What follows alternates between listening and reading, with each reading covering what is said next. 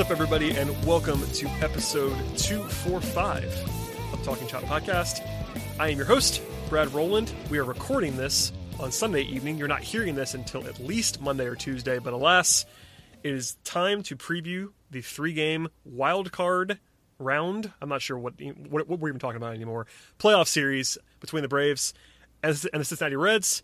We are still recording. If you missed the last show, go back and listen to it, wrapping up the entire season. But I'm still here and joined by both Scott Coleman and Eric Cole.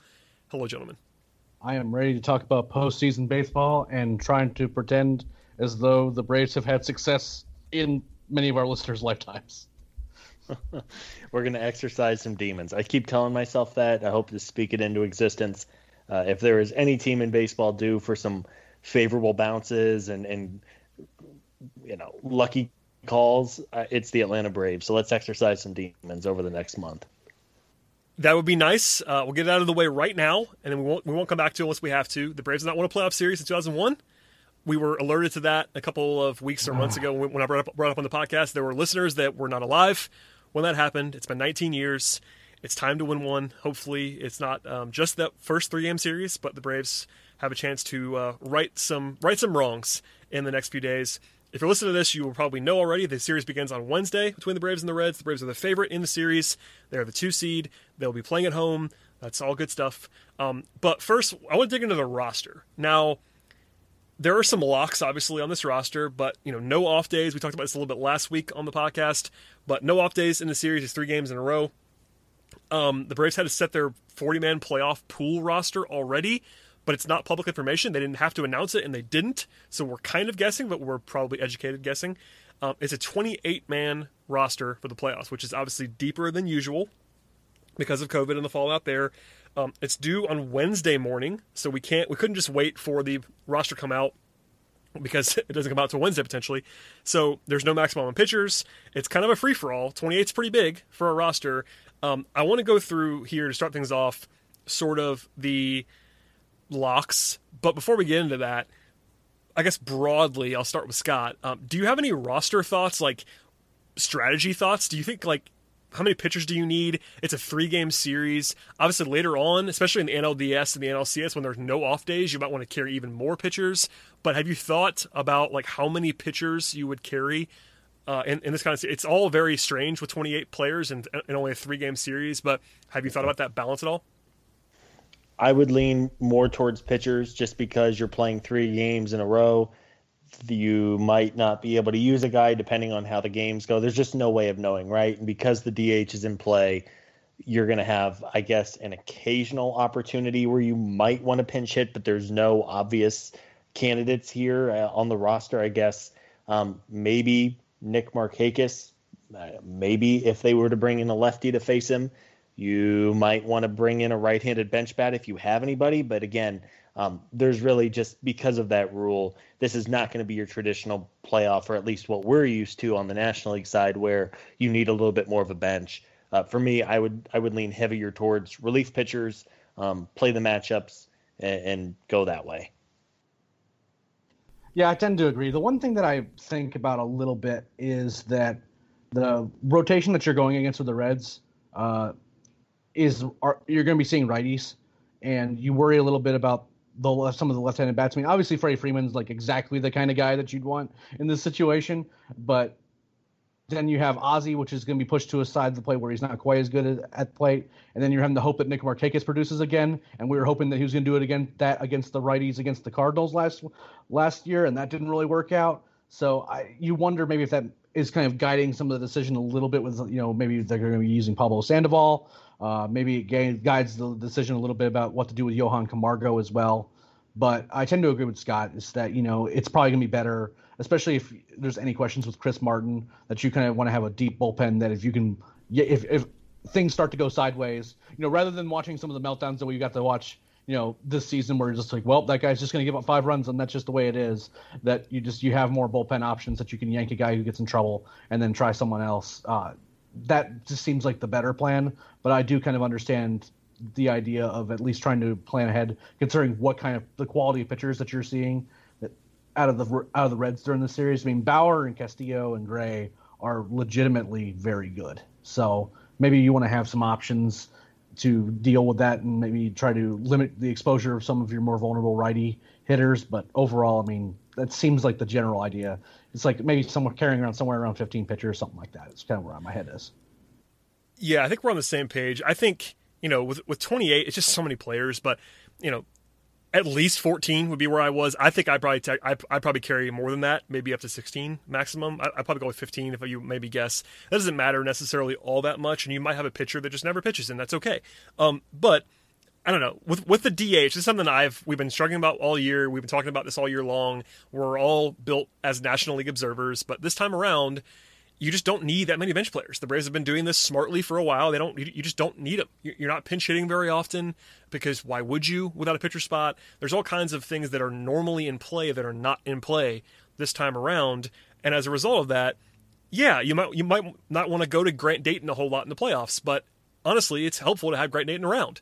Um, just have an extra, and that's not just Grant Dayton as just a name I picked out of a hat, but it's just probably better to have an extra pitcher than it is a guy who legitimately may not play for you ever as a position player, just for the depth and all of that.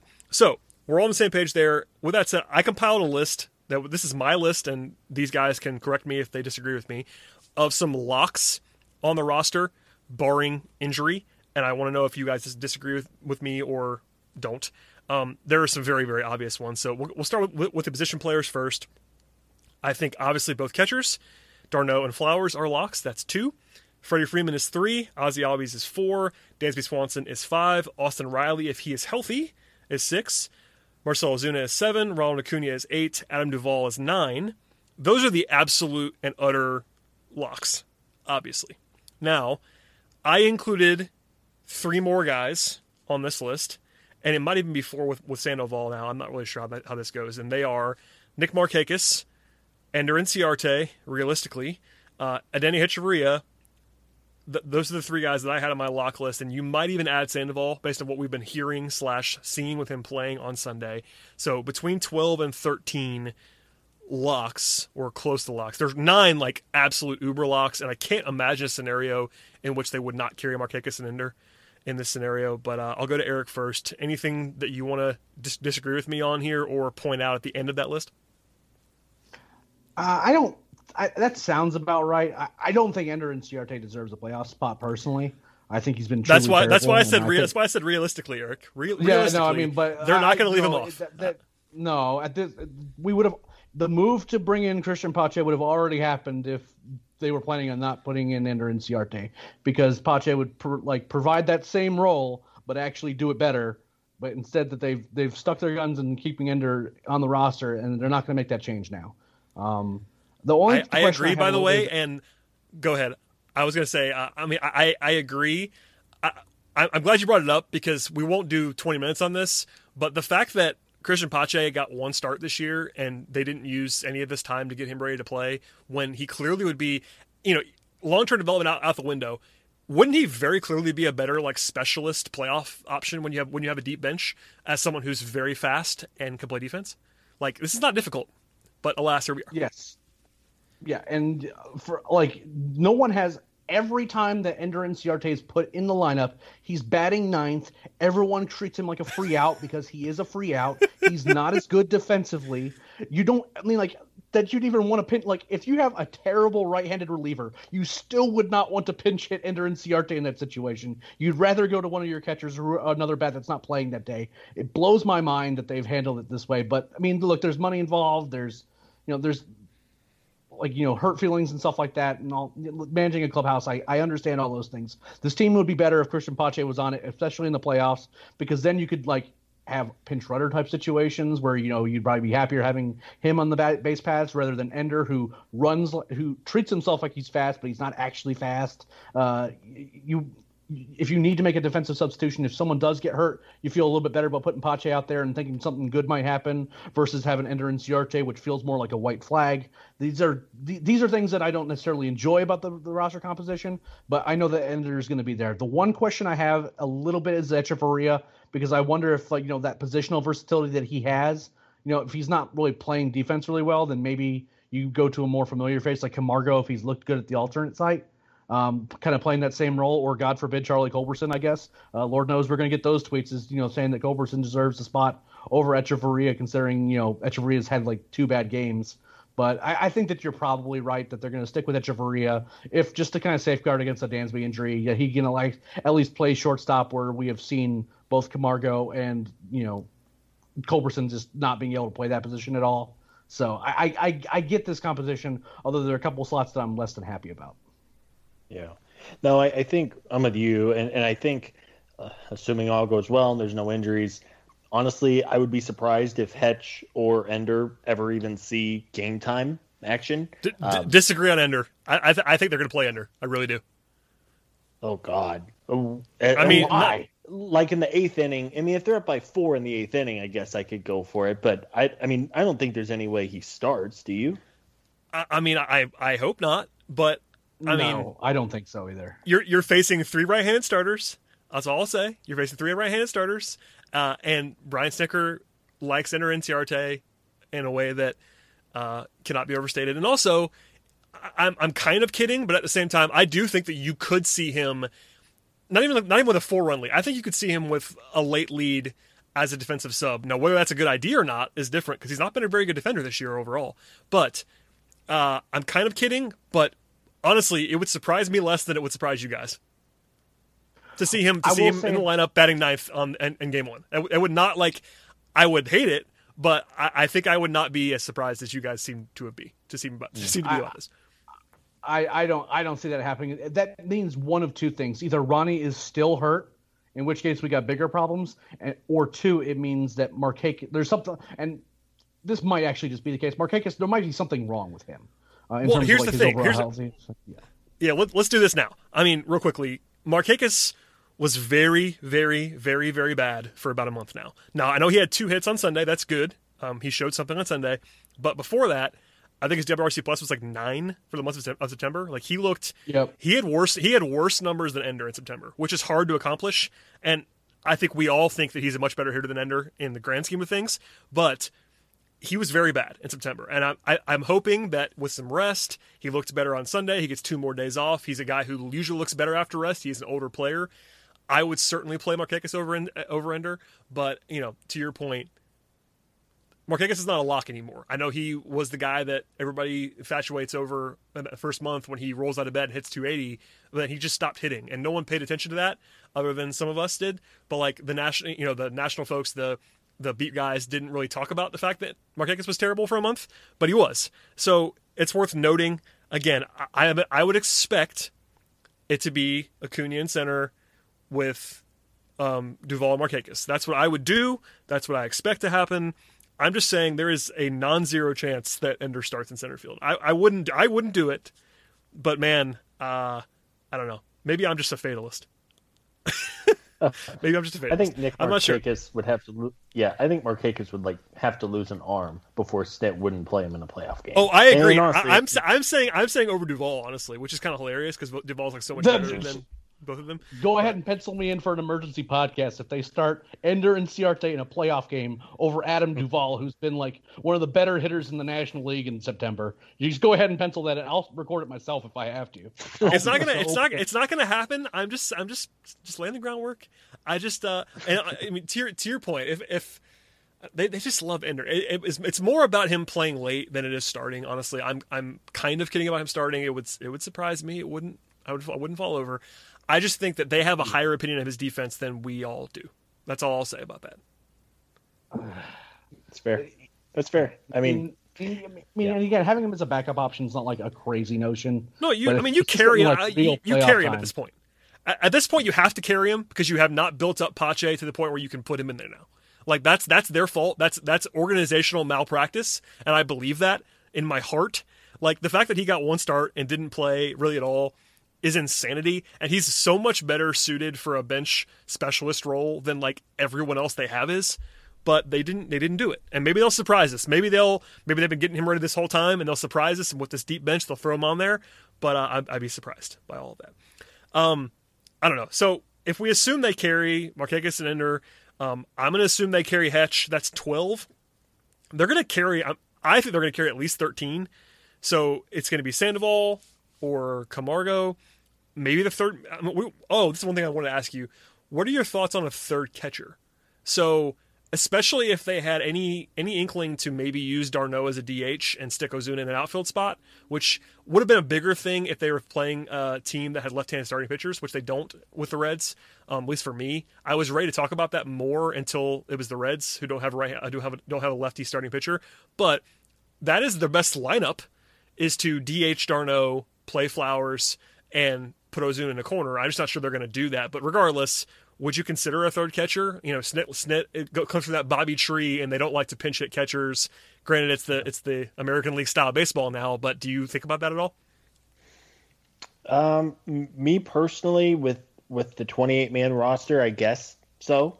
I don't see anybody else who immediately makes more sense. It's like absolutely if they don't carry so and so instead of presumably Alex Jackson. It's like it's Camargo. It's it's basically Camargo, Sandoval, and a yeah. third catcher for maybe two spots out of those three. Okay, okay, we'll, we'll throw Hetch in there too. Hetch, Camargo, Sandoval, and a third catcher. You get yeah. at least two of those four, and probably three of those four. Yeah, I, I don't think there's any. I would be really of all those names. I think Camargo is. I, I think Johan has like a two percent chance of making the roster, unless unless does, Riley they don't think unless Riley's just not healthy and they physically need someone who can play third. I think Camargo is way below. I like. I would bet ninety nine out of hundred dollars on a third catcher being carried over Camargo. Just personally, they they've certainly treated Camargo like Folty, basically, like he's just not around. And I'm yeah. not sure what happened there. Yeah, they just gave up on him entirely. Yeah, he's dead to them. Yeah. Yeah, I mean, it's not. It doesn't seem and maybe we're maybe we're wrong, but it, it, feels like the way it's been talked about or not talked about, the way that he just kind of disappeared. It does not seem like Camargo's an option. I have him on this list because he was on the team for quite a long time this year, and he's been a, a big part of the organization. But I tend yeah. to think uh, that Scott's on the right side with that, of that one. Um, Eric, do you would you carry a third catcher? Like, I mean, we'd all we'd all carry Pache, I think, if we had a choice. But considering we don't have the choice, uh, third catcher, Camargo, like, what would you do with those two or three spots? I mean, you it's not it's not a crazy notion to carry a third catcher. I just don't necessarily like having to rely on Alex Jackson in any sort of situation in terms of offensively. I'd almost rather carry William Contreras if they're going to do that, but I understand the rationale for it, considering it would require a confluence of events involving having to move Ozuna to the outfield, and if you feel like you're going to have to do that multiple times uh, against these righty starters, then it requires like an injury or two probably um, then maybe you do it. But beyond that, it's just you know just kind of carry the best. The, the the next best bat is who you probably carry in this situation, which it seems more likely to be like a Sandoval type thing. But you know, in terms of third catcher, I get the rationale for it. Um, not something that necessarily moves the needle a lot for me, uh, especially when you kind of factor in the kind of lineups that the Braves are going to be expecting to see, or, or the rotation they're, they're going to be seeing. And I think that if you're having to make to play those types of games in your lineup, then you're probably gonna have bigger problems because for the Braves to really make a run in the playoffs, like their offense is gonna have to be healthy and clicking on all cylinders because that's what's gonna carry them. So if you're kind of having to like you know rely on like third catchers and having to move things around and things like that, then you might have uh, some other problems going on. I totally agree with that. It's a good place to pause for a second for a word from our sponsors. With threats to our nation waiting around every corner, adaptability is more important than ever. When conditions change without notice, quick strategic thinking is crucial. And with obstacles consistently impending, determination is essential in overcoming them. It's this willingness, decisiveness, and resilience that sets Marines apart. With our fighting spirit, we don't just fight battles, we win them. Marines are the constant our nation counts on to fight the unknown. And through adaptable problem solving, we do just that. Learn more at marines.com. All right, guys, we're back. And uh, keeping on the position player slash lineup slash bench construction, let's talk about the Reds for a second. Uh, the Reds were the team that scared me the most. I'll speak for myself because of the three starting pitchers that they have. It's, it's a short series. They unequivocally have a better rotation than the Braves do right now. That's an advantage that the Reds have. Um, I will say this: they're all right-handed. It's Bauer, it's Gray, it's Castillo. Um, they were essentially the best rotation in baseball this year, or at least close to it. But they're all right-handed, so that's at least easy for planning from, a planning standpoint. The Braves were actually better this year, stunningly against right-handed pitching than left-handed pitching, which surprised me when I looked it up, but it's true. Um, despite all, despite the, fact they have all these right hand dominant bats, they're just so good that you know guys like Ronnie and Ozuna did not discriminate this year. They just smashed everyone, which is helpful. Um, so we'll stop there for a second. Like, obviously, it's a little bit scary for the lineup to face this kind of starting pitching. If you get beyond them, it's not as scary by any means. But uh, Eric, do do you have any like lineup thoughts against them? Do you just kind of play the guys who brought you? Uh, as I mentioned before, like, do you consider maybe maybe DHing d'Arnaud and putting Ozuna in a corner at some point? Like, what kind of thoughts have you had other than just fear about this rotation and what you're seeing? I mean, it's definitely a little bit of fear. I don't think you'd get too cute. I don't think the idea of Marcell Ozuna having to man a defensive position in a playoff game is something that I because I know for certain what happens in that game, given Atlanta sports luck, is that there's going to be a ball that has to be fielded, and he won't get to it, and that would be really frustrating um, I, I think that we're kind of in a situation again where we just the guys who are supposed to mash against right-handers just have to produce, and that means Markakis is going to have to do something. It means that Ozzie from the left side is going to have to be have to be productive, and it means that Freddie Freeman, who was hurt, you know, in during the Cardinal series, is going to have to like really kind of carry the weight and give us some long at bats. Have to you know kind of get some of these guys their pitch counts up because you can't have if Trevor Bauer gets through the first three innings on 32 pitches, the Braves probably aren't going to win that baseball game. And I don't care if Max Fried's on the mound or not, because you know it's just a situation where you kind of have to get these guys out of here. You can't. You have to get to that bull their bullpen, which is pretty middling, um, and you have to be able to put up some runs. And that means I think you have to like, get these guys off their games a bit and not just let them do their four or five pitch sequence and then get the outs that they were looking for. Um, and there's you know that, that's easier said than done, obviously. And but fortunately, you have some guys in our lineup. You know, Acuna is really good at this. Uh, Dansby can be really good at this. Is, that really prolonging at bats? And you know, instead of those three or four pitch at bats, you also can get you can get those six, seven, eight pitch at bats. And you know, just your approach has to be if you can't do anything with the pitch, you have to at least you know put foul it back and at least see another one uh, because this is not a lineup that should scare anyone, particularly on the road. Uh, I looked it up earlier, and their road WRC plus is 81, which is shockingly bad um, for an entire entire roster uh, for the Reds. So you do, this is an offense that even with the types of rotation they should be going against, if they they should be able to put up enough runs to keep up with this this lineup. Yeah. Uh, now that I've said it out loud, you know we know it's going to happen, but it's a situation where I, I think that you know they just need to do their jobs and not necessarily get too cute with lineup construction. I will say, as good at, and don't get me wrong, Bauer, Gray, Castillo is really, really good. And only the Braves, as the number two seed in a team that was pretty comfortably number two in the league all year, could draw three good pitchers like this in a, in a shortened yep. series, right? Only the Braves. But um, a couple people have pointed out that uh, Trevor Bauer in particular has faced some really, really bad lineups all year. You think about the NL Central, there's really very few good. Just looking uh, here at, at Fangraphs as far as um, offensively, the Pirates were the worst team in baseball, a team WRC plus of 73. The Cubs, who uh, according to ESPN have the second best lineup in the National League, have a team WRC plus of ni- I had to get that in 91. Um, the Tigers, who they faced, uh, I believe, seven times, or 23rd with a net. So my point is yes, they're very, very good, and these guys could absolutely keep the Braves to a the Braves lineup to a minimum. But they also faced about as bad of offensive competition. There's no lineup like the Braves in the NL Central. I guess I guess what I'm trying to say, or uh, the American League Central, with the exception of maybe the White Sox and Twins, who they only faced, I believe, one series each. Um, they are good. Don't get me wrong. I was I was intimidated at first, but uh, I would hope that if if uh, 50% of your games came against the pi- the Pirates, Tigers, uh, the, the, Cubs lineup, which was not good. The Brewers lineup was also in the bottom five. Um, I would hope that you would have pretty decent numbers, so that does give me some reason for optimism. Again, not going to be easy, but they were not facing very good competition. I, I will say this uh, about the approach. I, I agree. You know, it's a bad matchup in terms of the other teams that you could have been facing. The Braves are still a better team in the series all the caveats aside, it's just not great to have to face those three, those three pitchers. Um, I, I would personally, as we sort of wrap up the lineup portion of this, I actually would start Ozuna in a corner outfield spot in game two to avoid having d'Arnaud catch three days in a row. Um, I would actually do exactly that. I would That's- start that's d'Arnaud fair. catcher in game one. I would in game two start Flowers at catcher, put Ozuna in left, pray, and have d'Arnaud DH because I, I truly think the the gap between it'd be, it'd be different. I would say it, it'd be different if Markakis was Markakis and the guy that he was a month ago. If we knew that guy was there, the gap isn't big enough to justify it.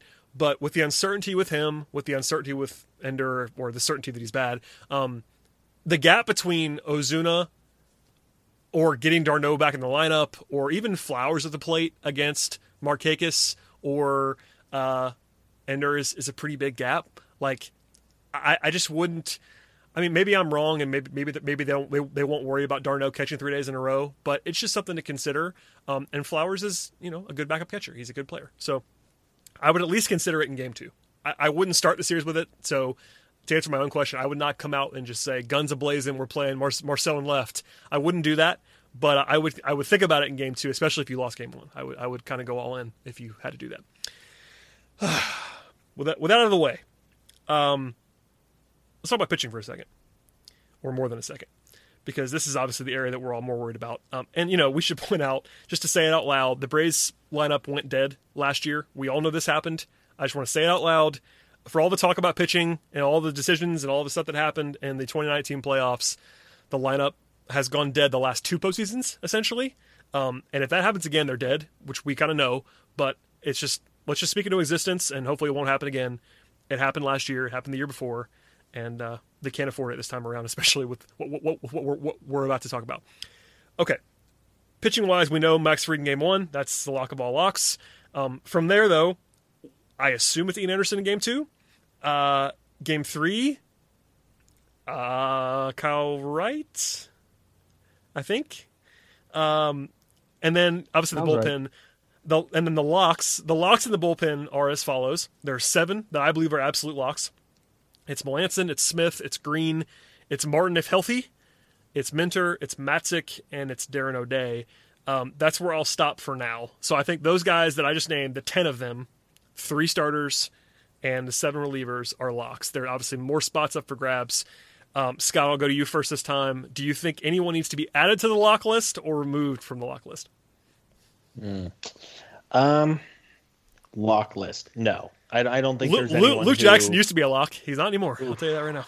Goodness gracious, Luke. Uh, Luke Jackson died, so AJ Minter can live. Is kind of like my uh, how, how I'll look back on the bullpen this year because as good as Luke was last season and as bad as Minter was, I think actually just Minter wasn't healthy last year again. But uh, yeah, I, I think those are truly locks. Those guys, uh, assuming health, is is, is the group. Eric, thoughts? Uh, yeah, I, mean, I have no. I, these would all be locks for me for sure. Uh, the, the the one obviously is Martin with the minor injury, but you know, Yeah. Uh, and I would say I would probably add Jacob Webb to the lock. Yeah, I mean, he was a guy I considered, and I- I think he's going to be on there. Um, also, I think Josh Tomlin is pretty close to a lock, just because of the way that they're going to approach it. I'm not sure you have to use him a lot, Yes, I, I I would agree with that. but I, I, I- you know, Tomlin's a veteran. He's been there before. They've, he's in a role that is better for him as a long reliever. I don't think you're. No one's going to be thrilled to see Josh Tomlin pitch in a playoff game, but because he can go multiple innings, I think he is pretty clearly going to be on the team because they have so many extra spots. But yeah, I mean, if we added Webb, that gets us to what eleven. Tomlin is twelve. You got to get to fourteen at least, maybe fifteen. Um, the other the other contenders are as follows: you have uh, you have Inoa and Wilson as the two longer relievers. You have Luke Jackson. You have Grant Dayton. Uh, I suppose they could just throw an absolute hail mary and go to Folty or Newcomb. I'd be surprised by that, but they could certainly do it. Um, anybody else worth mentioning that I am forgetting? I'm especially asking Eric, who makes who remembers guys that I never remember that are like the fringe young guys, like Jasseel De La Cruz. Maybe I have no idea. Like anybody have thoughts on anybody else that we can that we should add to the consideration list? No, not really. Just because I mean, you have kind of your lefty options already as locks, so those would be kind of like the weird corner cases. I mean, you think about guys like you know like Patrick Weigel or you know guys like that, but like the Yeah. Braves just have like uh, Tucker Davidson made his debut this week, so that was exciting. But I don't think that he's Didn't go the great. playoff. No, it didn't. First inning was great. Second inning, the defense kind of let him down, and he left some pitches over and didn't really go. But he's not a guy that I think they're going to try to use in a playoff, you know, in a playoff role as a reliever when he's never done it before, right? So, No. um, if we're at 12 spots right now, that sounds about right. If we're including, Webb, so like that's another You got, two you or got to three get two or three I- more. Yeah, I mean, I feel like I, I think I, I think you knew you know uh, has earned the, like a, another like a, a longer spot or maybe you know depending if like you how you like what he's been pitching maybe he's like that guy who piggybacks with Wright in game three or something like that. Uh, I guess you have to you have to put Luke Jackson in there, but I would you don't have to. I'll say this: Uh, you, do not have to. In my, I I mean, okay. Here's what here's the way that I would put it. I think you have to you have to have at least one of Ynoa or Wilson. You might even take both, but you have to have at least one of those guys. I think, and then You know it for sure for me. Yeah, and that's fine. I, I just think you know those guys are similar in their potential roles as like longer relievers. You're not going to start them, but maybe they're piggybacks. Um, Eric Leans, do you do you know it? Scott, do you have a, pref- a preference between Wilson and Eno- uh, Ynoa for that role? Um, probably Ynoa, just because his stuff is a little bit better. But um, honestly, as we're talking about these last few guys, I hope that they're not really counted on at any point, especially in a three-game series. But And you um, shouldn't you shouldn't yeah. need them. But I mean, I was gonna Yeah. say this, I say this at last, but before I forget to say it, there's a couple of these veterans, uh, Melancon for one, um, that Snitker kind of famously does not want to pitch three days in a row. So just keep that in mind. Um, if especially if you get a start uh, in game two or game three where a starter just can't give it to you, and you got to have a quick hook. You cannot leave Anderson or Wright or whoever out there for too long. And I hope Snitker manages to that. But if you do that, it is three games in a row uh, without without an off day. And if you have a couple of these pitchers that they don't want to have three days in a row, like O'Day or Melancon, who are a little bit older, you know, I'm not, I'm not saying you get too short in a hurry, but if you have one bad blow up start, it gets uh, dicey.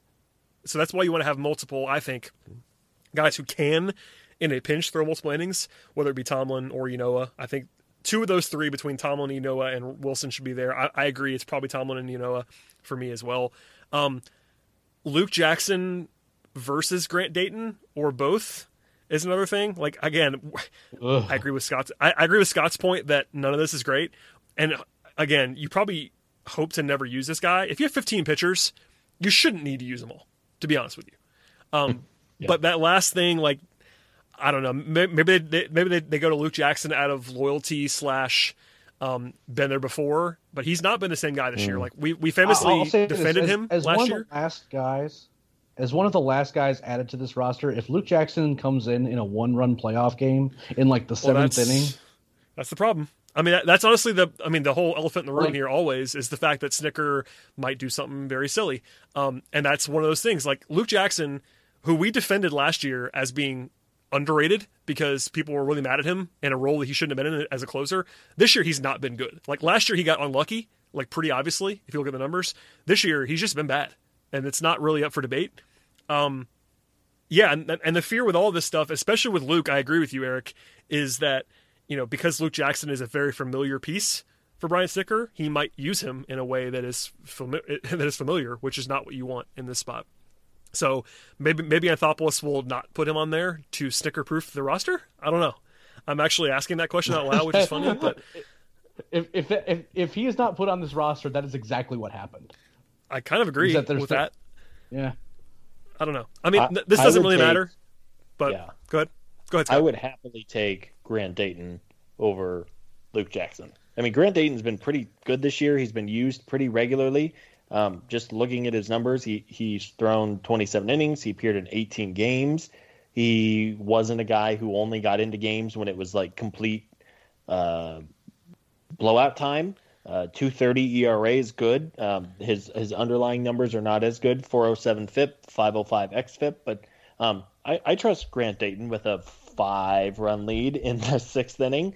Um, it's, it's not high, bar- high I- bar to but- clear there, Scott. You know what? Thank you. But and we laugh, but honestly, they bring Luke Jackson in a five run game, I would absolutely have somebody else warming up the moment No, he comes. you are you're you're really right about that. I'm, we're we're kidding, We- but and we've you're seen right. it I mean, happen. Yeah. And it's also I mean, it's also the playoffs. I mean, the playoffs are just different. That's something we should stress, and we all understand that. But the playoffs are just they need to be managed differently. You have to take into account leverage. You have to use guys very purposefully. You cannot waste appearances.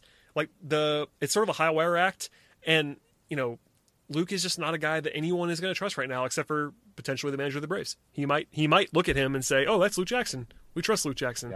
And I, I kind of get that, but I, you just can't do it right now. He just he does not have the uh, the look of a man who has been very good at pitching baseballs. Yeah. After today, I think it might have been the nail in the coffin. If it was at least close in the mind of Anthopoulos, I think. I mean, Luke was horrible today. Um, Yeah. And not that you want to put too much in one set, but he's been bad really for the last month and a half. I mean, beginning of the year he was okay, but lately it's it's like he comes in and there's three runs in before he can even you know do the little head shake thing he always does. Uh, it's uh, it has not been good for for Luke this year. Yeah, okay. I mean, we, we could probably stop there. Uh, you know, the only the only surprises would be uh, if they went to Fulton Newcomb, but I just I can't see that happening. They just bury those guys too much. I, I wish they had actually groomed Newcomb for a reliever role, or at least tried it. That's the only thing that I would say is a regret for me. We've talked about Folty ad nauseum, but I really think they should have at least tried Newcomb as a reliever in the last two weeks. I, I would have done that. He Newcomb has been a good reliever in the past, and not that long ago. Like he was a good reliever last season. I would have at mm-hmm. least tried to get him ready to do that. And if it failed, it failed, and maybe maybe they're just seeing something that, that they don't trust. And obviously, we're all flying blind with the alternate site, so that that caveat has to be applied. But I wish they had done that at some point, but they didn't. So Yeah. alas, And I think See those guys pitch for the Braves all ever again. No, I, I tend to agree. They're probably they're probably gone. Um, okay. Last thing on this front, you know, we, Eric mentioned this earlier, but the lineup for the Reds is not good. It's been basically below average, even by National League standards this year for the for the full season.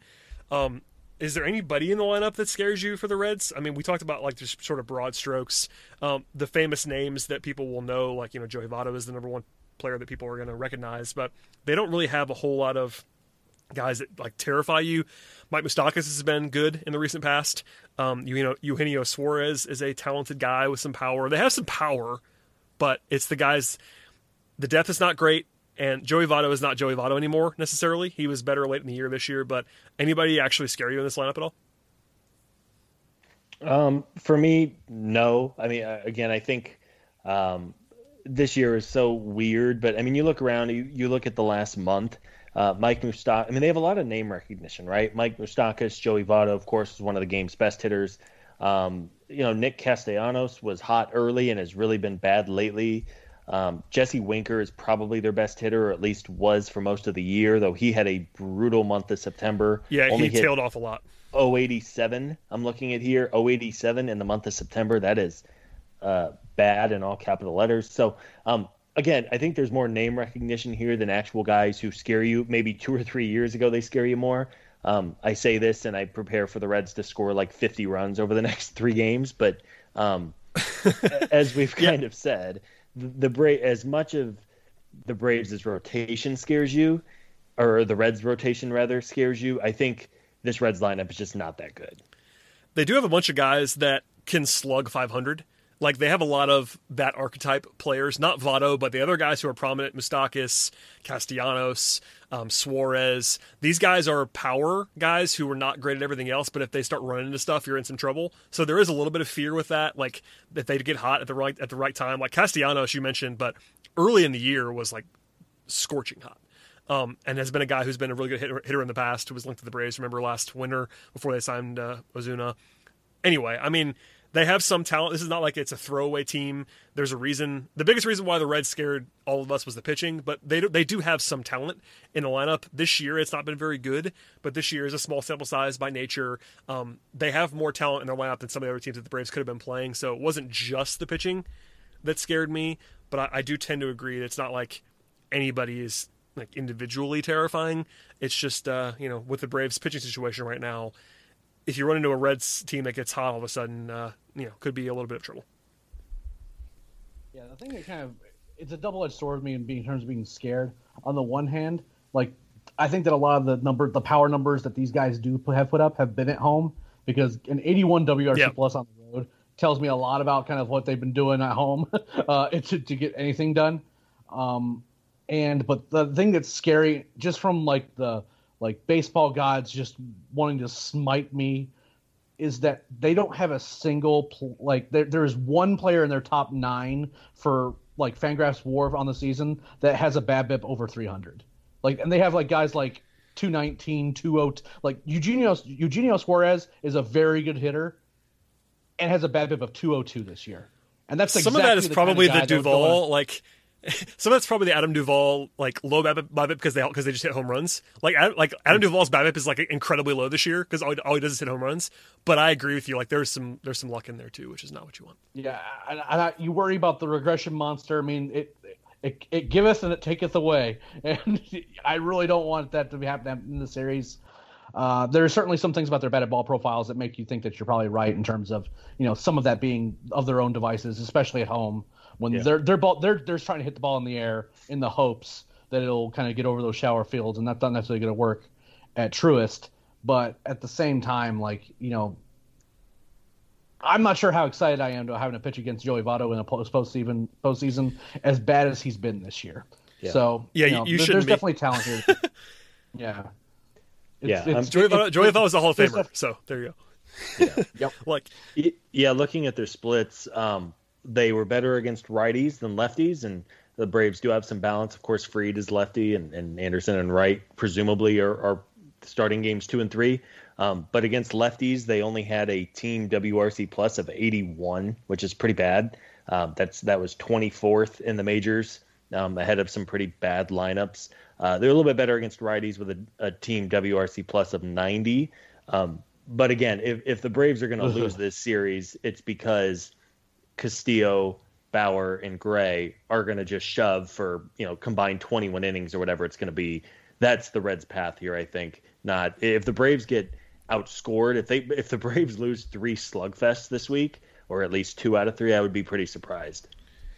I, I agree with that. Um, I would just say the Reds do have the capability of exploding offensively. I'm not saying it's going to happen, but this is not a lineup that's like void of talent or power. So Yeah. that's the one, that's Yeah, my sure. only word of caution. I think we all agree on that. I just worth saying out loud that it's not like a slapstick lineup that's like you know incapable of beating up on you. And was, there's a lot of power in this lineup that the Braves are going to be seeing Yeah. in the A lot few of days. name, yeah, a lot of name recognition to be sure. A lot of names, a lot of power guys who were like, you know, maybe your three true outcome kind of players. Um, oh, I guess last thing, we've all said it, but are we in agreement that it should be Fried, Anderson, Wright in that order? And then with Wright on the shortest possible leash. I mean, frankly, Yeah. Anderson and Wright on the, Anderson and Wright on the shortest possible leash. But just is that is that where we all are? Yeah, That sounds right to me. Okay. I mean, in general, the bar for a guy staying in to a game, especially non-Max Fried, the guy stay the guy the bar for a guy staying in the game should be exceedingly high. There should be short leashes on even Anderson's been good, but the leash should be short on him too. Wright should be short. That's why you have multiple guys who can go multiple innings. That's all, that's why it, it, it's just playoff baseball. You have to manage like it's playoff baseball. I mean, if the world ends and Max Fried struggles, you probably can't you can't leave him out there either. It's not like you know obviously he has a longer leash than everybody else does because he's so good, but you have to manage differently. It's a playoff series. People are always surprised when you know people like us are calling out for a pitcher to be removed in like the third inning, but like it's just what happens. You have to have guys very close to the best, especially on this team when you don't have a lot of trust in your starting pitching. You uh, you know Fried, you're hoping hoping beyond hope that Fried can go six six seven innings in game one, but other than that, man. uh could be a lot of early bullpens, and that's not even a shot at Anderson and Wright. I'm not trying to be pessimistic. I'm just saying if they show any sort of wobble, you got to get them out of there, basically. Yeah, uh, again, it, in a normal playoff series, I think that's the case. And when it's truly three games to decide if you're advancing or not, it's it's even more so. I would I would almost have a a reliever ready to go at a moment's notice the entire game. I know that's not feasible just because you don't want someone throwing in the bullpen that long, but as you said, even this the slightest yeah the slightest bit of, of drama after the first maybe two innings or three innings, I think you have to have everybody ready to go uh, and, and use. I mean, again, I, you want to use your good relievers in, in a series like this. If if the situation calls for it, use Shane Greene in the fifth inning. Who knows what Strong kind of agree. situations are going to be there? But I mean, honestly, it's it's you have 18 bad innings and the season is over. And I know it was a short year, and everyone's going to look back on this as kind of a weird one. But do not let your don't die early in a series because you saved Shane Greene for a situation that never happened. I totally agree. Yeah, I, I mean, mean- I, it's go ahead, Eric. Well, I was about to say I the, the the the biggest worry I have in this series truly is how it's going to be managed tactically.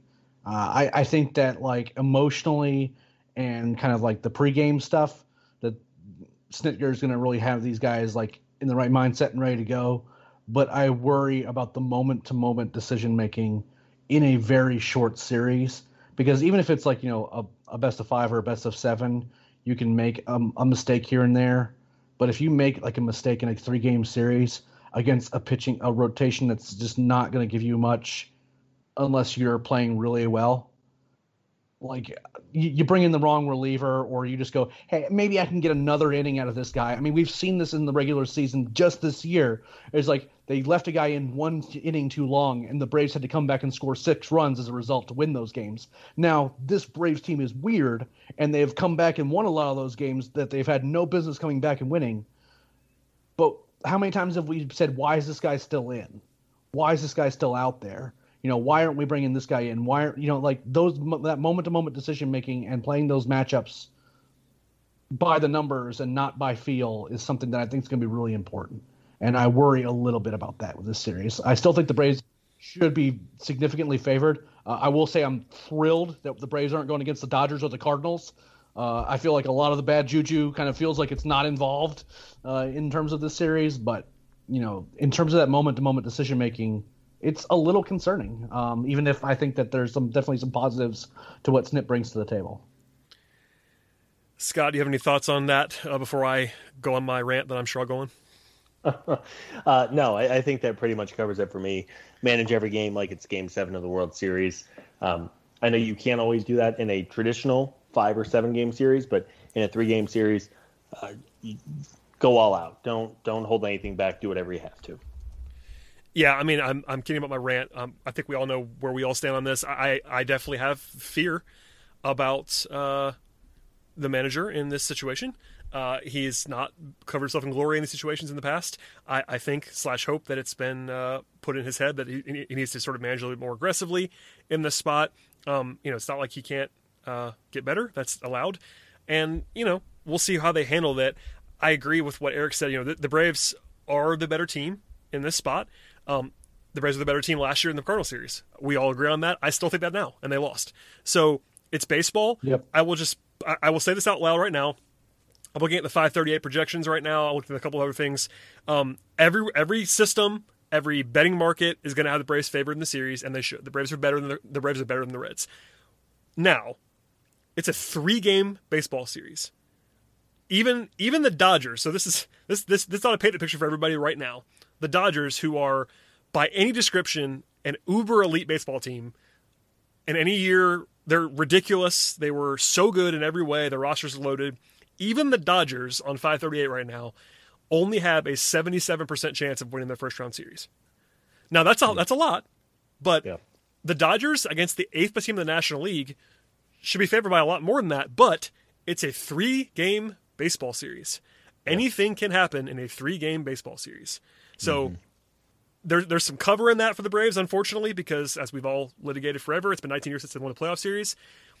It's a three game series. I just want everybody to realize that going in, that we all think the Braves are better than the Reds. And I'm going to pick the Braves. I think we all are. It's still a three game baseball series, and even the best team in the league, the Dodgers, by a lot, is only a three and four favorite against the eighth best team in the National League. And like, you know, they're playing the Brewers. The Brewers are terrible. Like the Brewers were not good at baseball this year. The Brewers were below 500. The Brewers are not good at all, and they still have a quarter of the of the 100% chance at being the best team maybe ever assembled. Not not not really, but like literally that kind of tier team, the Dodgers. So I'm I'm I'm not even sure I have a point here. I just want to put that out there, make sure we say it out loud that you know even if the, if the right buttons are pressed, baseball is a very random sport, and there's a reason why series need to be longer than three games, and it's because there's a lot of randomness in a three game baseball series. Yep, absolutely. You're right. I mean, you hope that after watching the Cardinals hit like 14 line drive doubles, like right down the first and third base foul lines last year, the Braves are due for some good luck. But you're right. I mean, we all saw it. The difference of, of two inches to the left or two inches to the right can be the difference between advancing and going on a run, or I mean, this season being over on Thursday night effectively is is what it comes down to. So hopefully, the Braves are due for some fortunate luck and a couple good bounces and are able to get through this.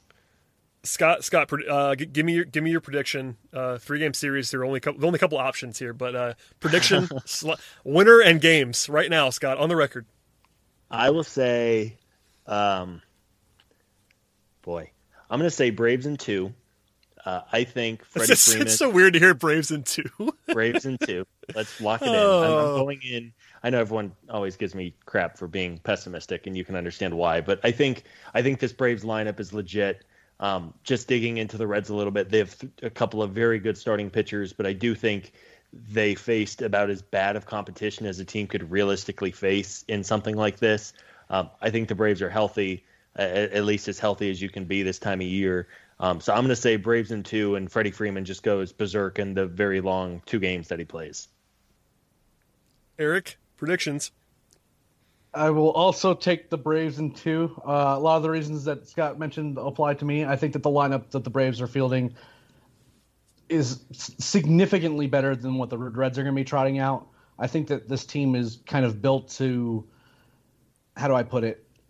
We've already seen a, Bra- a Braves team like pissed Tre- Trevor Bauer off in the sense that like they kept fouling off pitches and they got him out in the fifth inning and he kind of complained and was tilted about it. And I don't think there's necessarily he can do much he can do about it. This is a team that's pretty good about drawing walks and at least getting guys pitch counts up. Um, and as a result, I don't think that these guys are going to be able to go deep enough in the games to stop the Braves offense. Uh, and with a middling, like kind of a, a me- medium to meh uh, relief corps outside of Iglesias, I, I like what the Braves can do. And part of my my prediction of the Braves in two is more aspirational because if there's a game three with everything on the line and we're relying on Kyle Wright and a, a, a Kyle Wright Josh Tomlin piggybacking situation to carry us to, to, to, to, to carry us out of a 20 year playoff series drought, like uh, my heart won't be able to take it. And I still like Kyle Wright and I really do like Josh Tomlin, but I couldn't it wouldn't be good for any of us if that's what we were relying on to get us through to our first pro season series. So yeah. I'm just like, let's just get it done in two, give everyone a break, and then we'll go on from there. Yeah, I might, I might just pop a couple Ambien right before game three if that's what happens. Just take a little oh nap oh and God. see what happens three hours later because that would be sweet. Um, yeah. So, so Brad, what's your uh, what's your prediction? By the way, just good, good, sweet God about that game three scenario. Oh, Eric. Um, uh, I'm, I'm okay, so that's what's happening. you, you guys were optimistic, and I, uh, I think again, as I said before, I, we all think the Braves are better. We're all picking the Braves. I, I think I, I'm going to go with the math play, and the math play is very clearly Braves in three, because, you know, for instance, I've seen two projections now by the by the systems, and they're both like sixty percent for the Braves ish in the series, which honestly seems right. Again, three game playoff series, the better team should win, but not that much, not that often. So, with that in mind, I, I think the, my brain has to say Braves in three. Uh, I am closer to Braves in two than I am to picking the Reds, if that makes sense. So, sure. Braves in like 2.6 is actually the prediction, but I will say Braves in three. Uh, and hopefully that, and uh, hopefully a week from now, or not less than a week from now, we can we can have a discussion about whether this actually counts in terms of breaking the, the playoff series drought because it's it's a three games. I, I see I've seen that discussion recently. It's like, is this even going to count if they win it? It's like, know what? It's going to count for us. Yeah. Um, yeah. I, I just but, don't um, want to hear it anymore. So yeah, I'm I'm, I'm exactly with you. I, I, I do not want to reference the 2001 ever again on this podcast after this week. Uh, you know, as of as of now, we're recording this Sunday night, and I will have told you at the beginning of the podcast that we've delayed this. But uh, we don't know the start times, but obviously the games are Wednesday, Thursday, Friday. There's no breaks. We, we, we are planning to be here uh, post game each night with a podcast, so hopefully no 17 inning marathons for our sake. Um, but yeah, that's that's our coverage plan. You've heard all of our predictions now, gentlemen. Thank you very much for being here, and uh, yeah, I mean, check out the site. If anybody has any final thoughts, please share them or anything to plug. I know I am not writing, or at least I haven't written in a while. But uh, Eric Scott, have you written anything that you want to plug or anything from the site? I know Eric, deputy editor man. Everything, anything to plug over there? Uh, there's gonna be a lot. There's gonna be a lot of preview content coming out over the last couple days uh, between the lineup, the pitchers, the the bullpen. There's a lot of kind of stuff that Chris has in the offering, and I've kind of already gotten farmed out to get covered.